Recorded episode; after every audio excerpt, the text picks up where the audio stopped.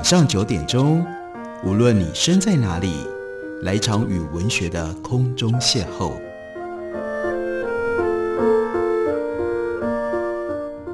杨照谈书，邀您一同遨游文学世界，认识古今中外的经典之作。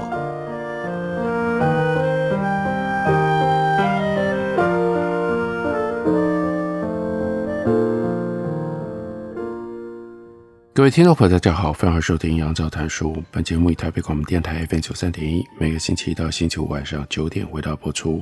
我是杨照。在今天的节目当中，要为大家介绍的，这是猫头鹰出版公司新出版的中文翻译本。原来的英文本书名叫做《The Long and the Short of It》，猫头鹰出版的新版中文翻译成为《寿命天注定》，有一个副标题。揭开生命周期老化与死亡的关键机制。这本书的作者是 Jonathan Stapleton，他是英国爱丁堡大学的演化生物学的教授，他的专长是植物族群学和演化。Jonathan Stapleton，他虽然是演化学的教授，不过他同时喜欢文学跟历史，在他的写作风格上带有非常强烈的人文性质，因而让他可以成为非常杰出的科普作家。在这本书里面，他为我们解释寿命到底是什么，我们如何思考寿命、思考死亡，乃至于思考永恒。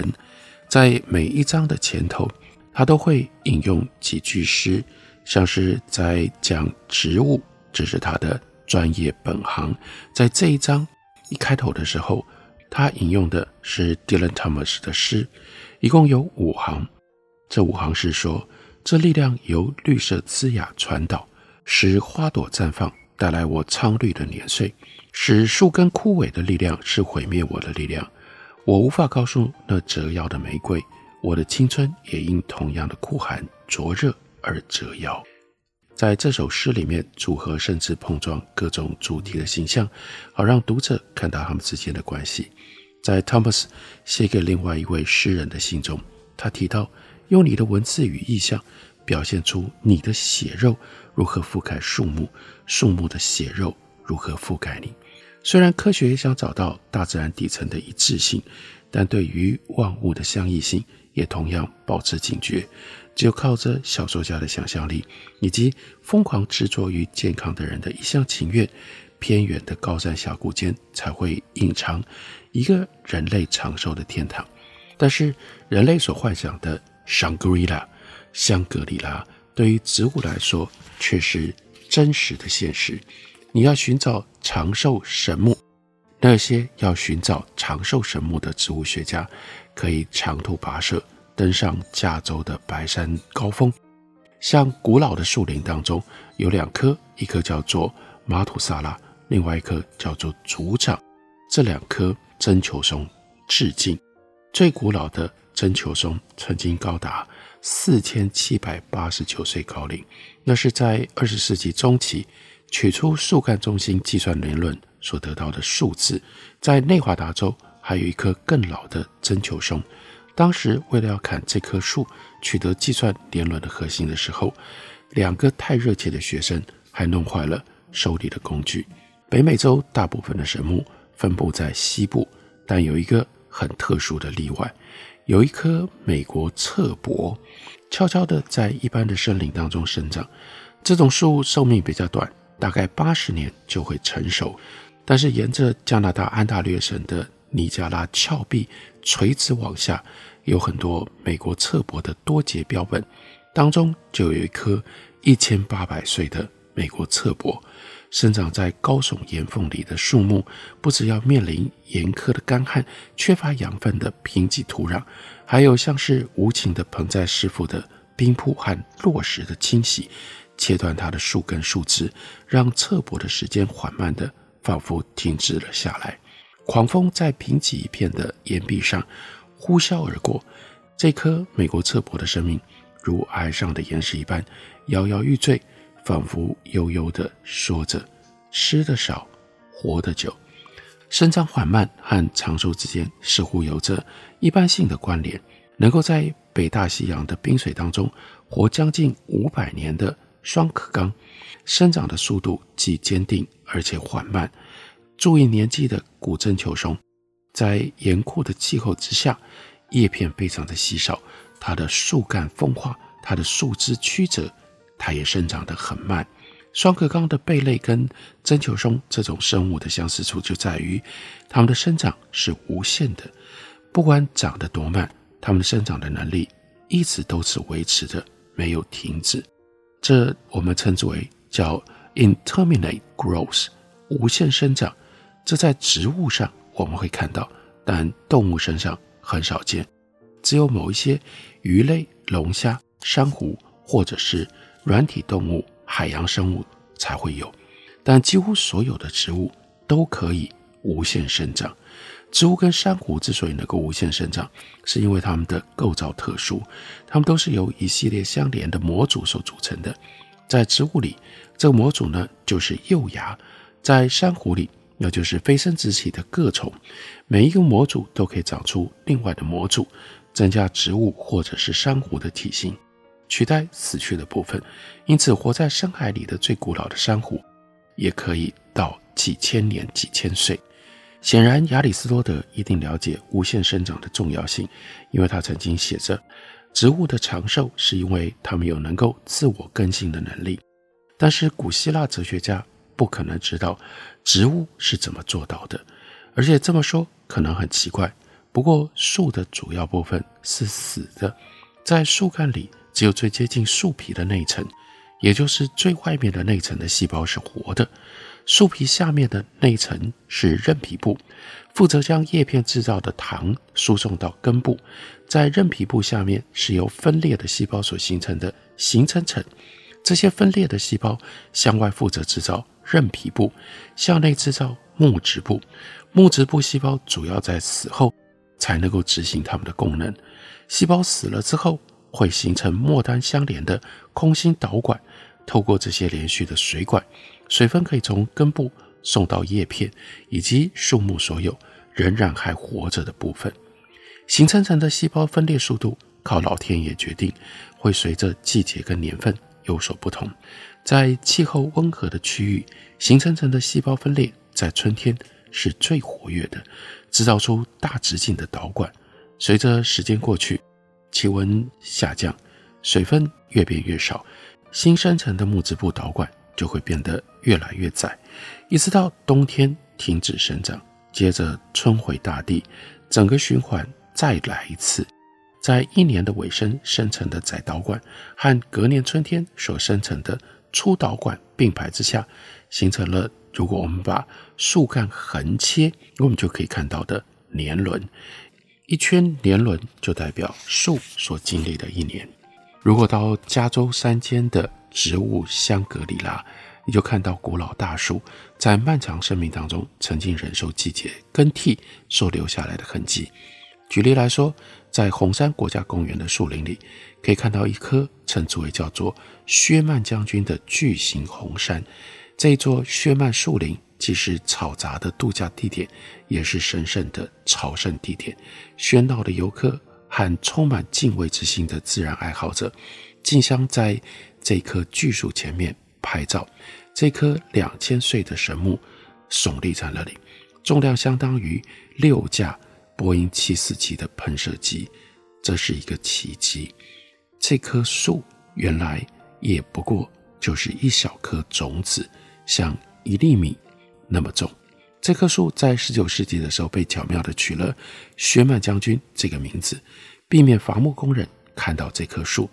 它就像耸立在宙斯神殿里的巨型笛状柱，从它的根部往上，几乎就没有一点缩减的迹象。整个圆柱高达六十公尺，在上方展开一顶枯萎的王冠，再也无法长得更高了。它的树干直到中央才长出树枝来。这些树枝在半空形成了一片浓密的森林，树枝所生出的嫩芽仿佛属于另外一棵树。当它们从原本的树干吸收了足够的养分，每一年都扩大圆桌的范围。光是这些树枝的木头就足以再形成一棵大橡树了。巨型红杉它们长寿的秘密是什么呢？他们并不是因为两三千年的寿命而荣登长寿宝座，而是因为没有别的东西能够夺去其他生物生命的事件当中，存活两千年之久。在周遭的森林里，也有种种随处可见的死亡迹象。地上散落着只活了几百年就死去的树木树干，在这些树干之间有许多小型的植物，它们从发芽、开花、播种到死去，过程不到一年的时间。美洲黑熊会用它们强壮的爪子撕裂腐化之后掉落的树干，抓甲虫的幼虫来吃。熊虽然是没有天敌的大型野兽，但幸运的话，也不过只能够活五十年而已。我们人类在自然的状况底下比熊好一点，猎人跟采集者大概可以活到七十岁。从植物去探索寿命，我们会得到很不一样的规模尺度，同时我们也会看到很不一样的生命秘诀、生命形态。这就是由 Jonathan s i p l t o n 他这样的一个植物演化学家，他来探索解释寿命所带来的特殊内容。我们休息一会儿，等我回来继续聊。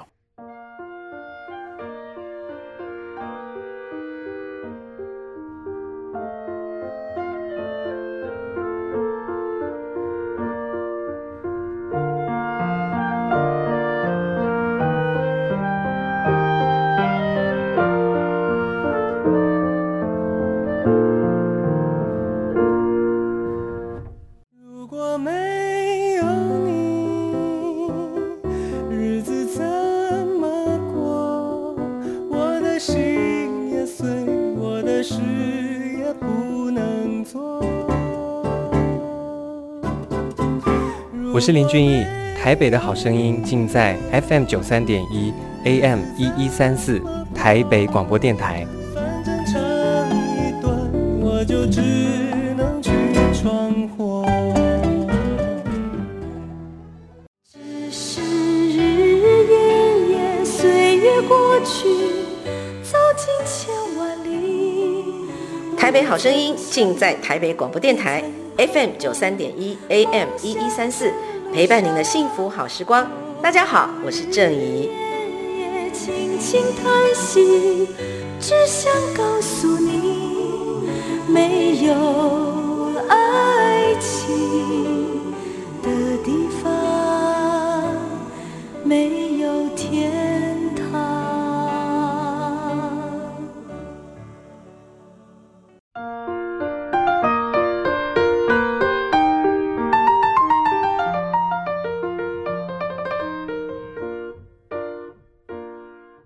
感谢你继续收听《杨照谈书》。本节目以台北广播电台 FM 九三点一，每个星期一到星期五晚上九点为大家播出到九点半。今天为大家介绍的这本书，作者是英国的演化学家 Jonathan Singleton，书名叫做《寿命天注定：揭开生命周期老化与死亡的关键机制》。我们来听一下作者 Singleton 跟我们讲一个故事。那是来自于西非豪沙人之间的一个传说，说有两个老人一起长途旅行，这个时候又热又累，衣衫褴褛，满是尘埃，他们身上的水壶早就已经见底了，所以这个时候非得要去找水喝不可。终于，他们找到了一条干涸的河床，就决定跟着河床走，最后在一座山脚下发现从岩石当中涌出的泉水，泉水旁边的石头上坐着一个年轻人，所以他们请这个年轻人让他们喝水。年轻人说：“当然可以，不过呢，要请比较年长的那个先喝，这是传统。”一个老人说：“我是生命，所以我比较老。”另外一个马上就说：“不是，不是，我是死亡，所以我更老。”生命就说：“不可能，没有生命就不会有死亡。”所以我比你老，死亡则说，刚好相反，生命诞生之前存在的是什么？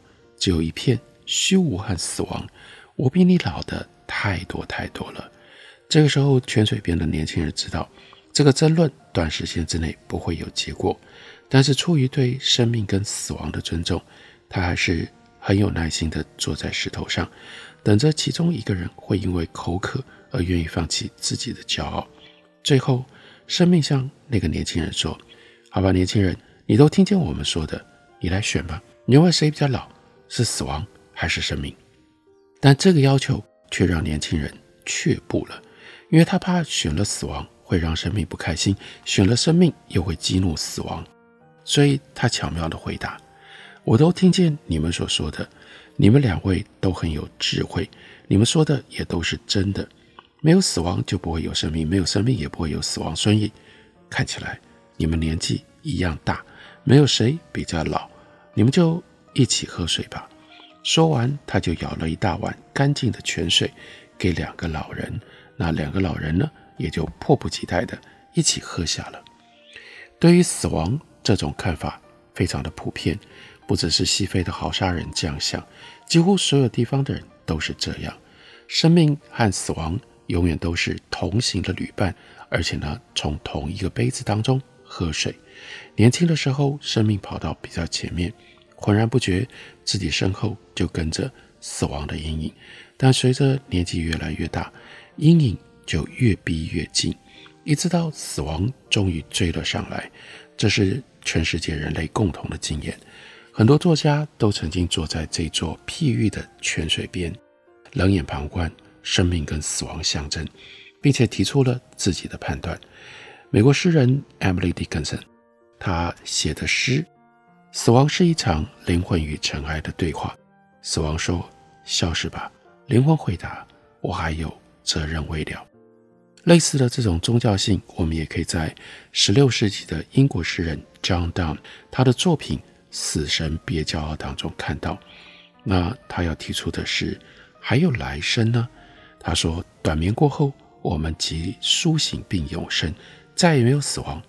死神，轮到你死了。”英国威尔斯的诗人 Dylan Thomas，除了也受到经典启发之外，还和另外一个诗人打赌，谁能够用永生为主题写出比较优秀的诗。Dylan Thomas 他笔下的死亡，代表着从纯粹的必死当中解放。他的诗句说：“死亡亦不得独霸四方，死者赤身裸体，死者亦将混合风中与落叶中的那人，等白骨都剃干净。”胫骨也被蚀光了，就拥有星象在轴边，在脚旁。纵死者狂发，死者将清醒；纵死者坠海，死者将上升；纵情人都失败，而爱情无恙，死亡亦不得独霸四方。同样认为死神会因为死亡而消失的观念，也出现在罗马的诗人 Seneca 他的作品当中。不过相反的，他强烈否定。有来生，他说：“死亡之后再无死亡，亦无万物，是一口气的最终限度。野心勃勃的狂热者也得停止追逐对天堂的希望，而他的信仰即是他的骄傲。”塞内卡的观点最接近现代科学，死亡是生命的结束，如此而已。然而，出于科学的好奇心，我们还是想问：为什么？为什么死亡总是能够追上生命？毕竟有一些物种真的很长寿，好像长生不老一样。尽管这类物种大多是植物，但就算在动物之间，死亡套住生命的缰绳也有长短之分。以人类来说，这条缰绳每小时会拉长十五公分，因此证据显示生命的长度是可以改变的，而且死亡的时间就像生命里所有的东西一样。都可以因为演化而改变，这就是谜团所在。天择是演化的动力，偏好那些能够留下最多后代的个体。那么一来，对繁殖力有爱，并且会使身体衰退的老化，怎么会演化出来呢？天择怎么会允许老化的存在呢？为什么天择没有修正这个问题呢？让所有物种的个体都长生不老？最早提出这个问题的科学家之一是19世纪的德国生物学家 Weizmann。他认为，演化之所以选择老化跟死亡，是因为这有助于物种消灭耗损的个体，让年轻有活力的个体得以出头。可惜，这个肤浅但有说服力的观点有三层的缺失。Weizmann 他也了解了这些缺点。首先，天择的运作并不是以群体的利益为考量的，而是以个体为对象，让那些继承了可以留下最多后代的特征的个体能够活下来。针对个体优势的天择力量会胜过任何只有助于增进物种全体优势的有关选项。为什么？想象一个群体里面年老的个体都如 Weisman 他所说的那样，会为了物种全体的利益而牺牲自己，但这个群体早晚会出现一个突变个体，是自我牺牲基因有缺陷的。这种突变让他活得比较久，留下的后代也就会比自我牺牲的个体留下的后代多。因此，只要经过几个世代，自我牺牲就退流行了。第二，生物会耗损这个观念本身就有问题，仿佛把生物当作机器。但事实上，生物的生理过程都能够神奇地把蛋变成了鸡。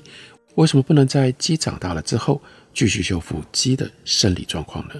因此，衰老不会只能用生物缺乏修复而耗损来解释。因为如果不小心照顾，的确会发生这种事。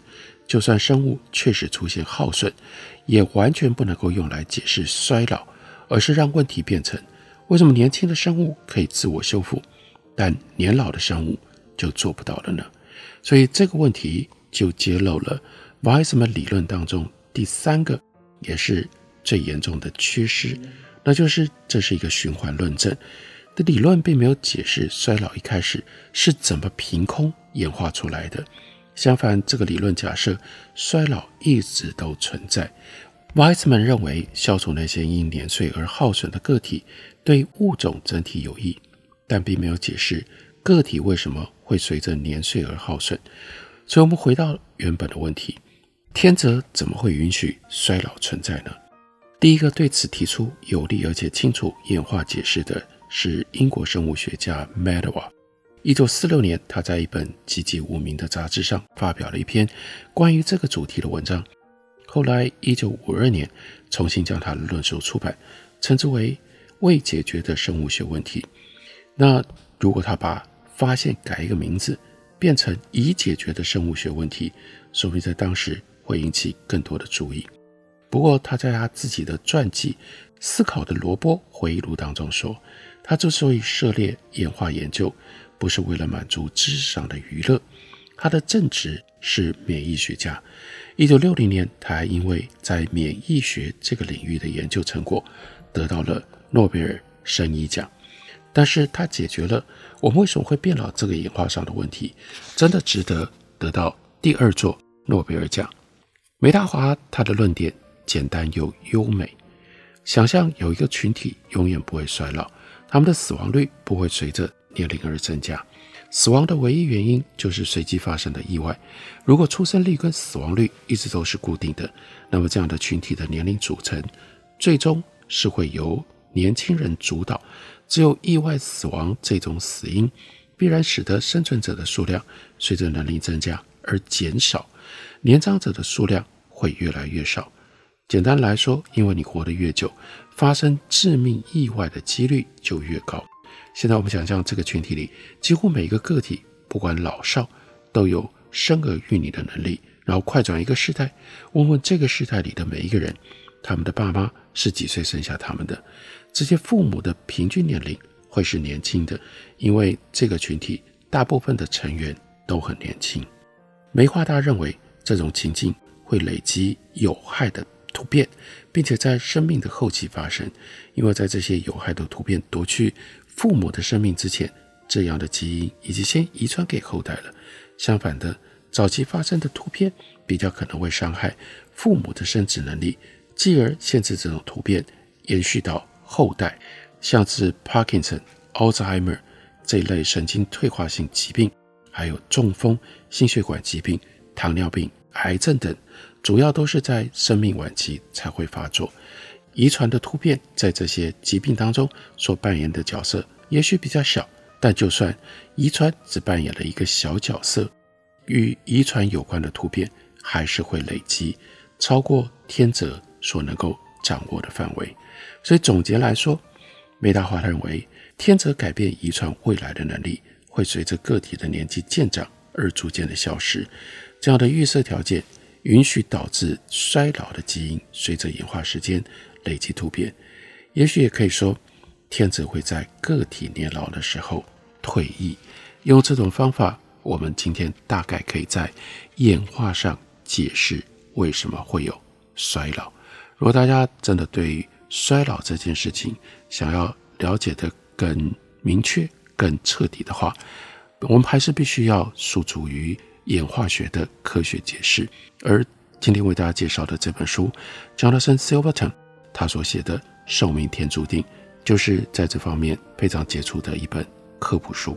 感谢您的收听，我们明天同一时间再会。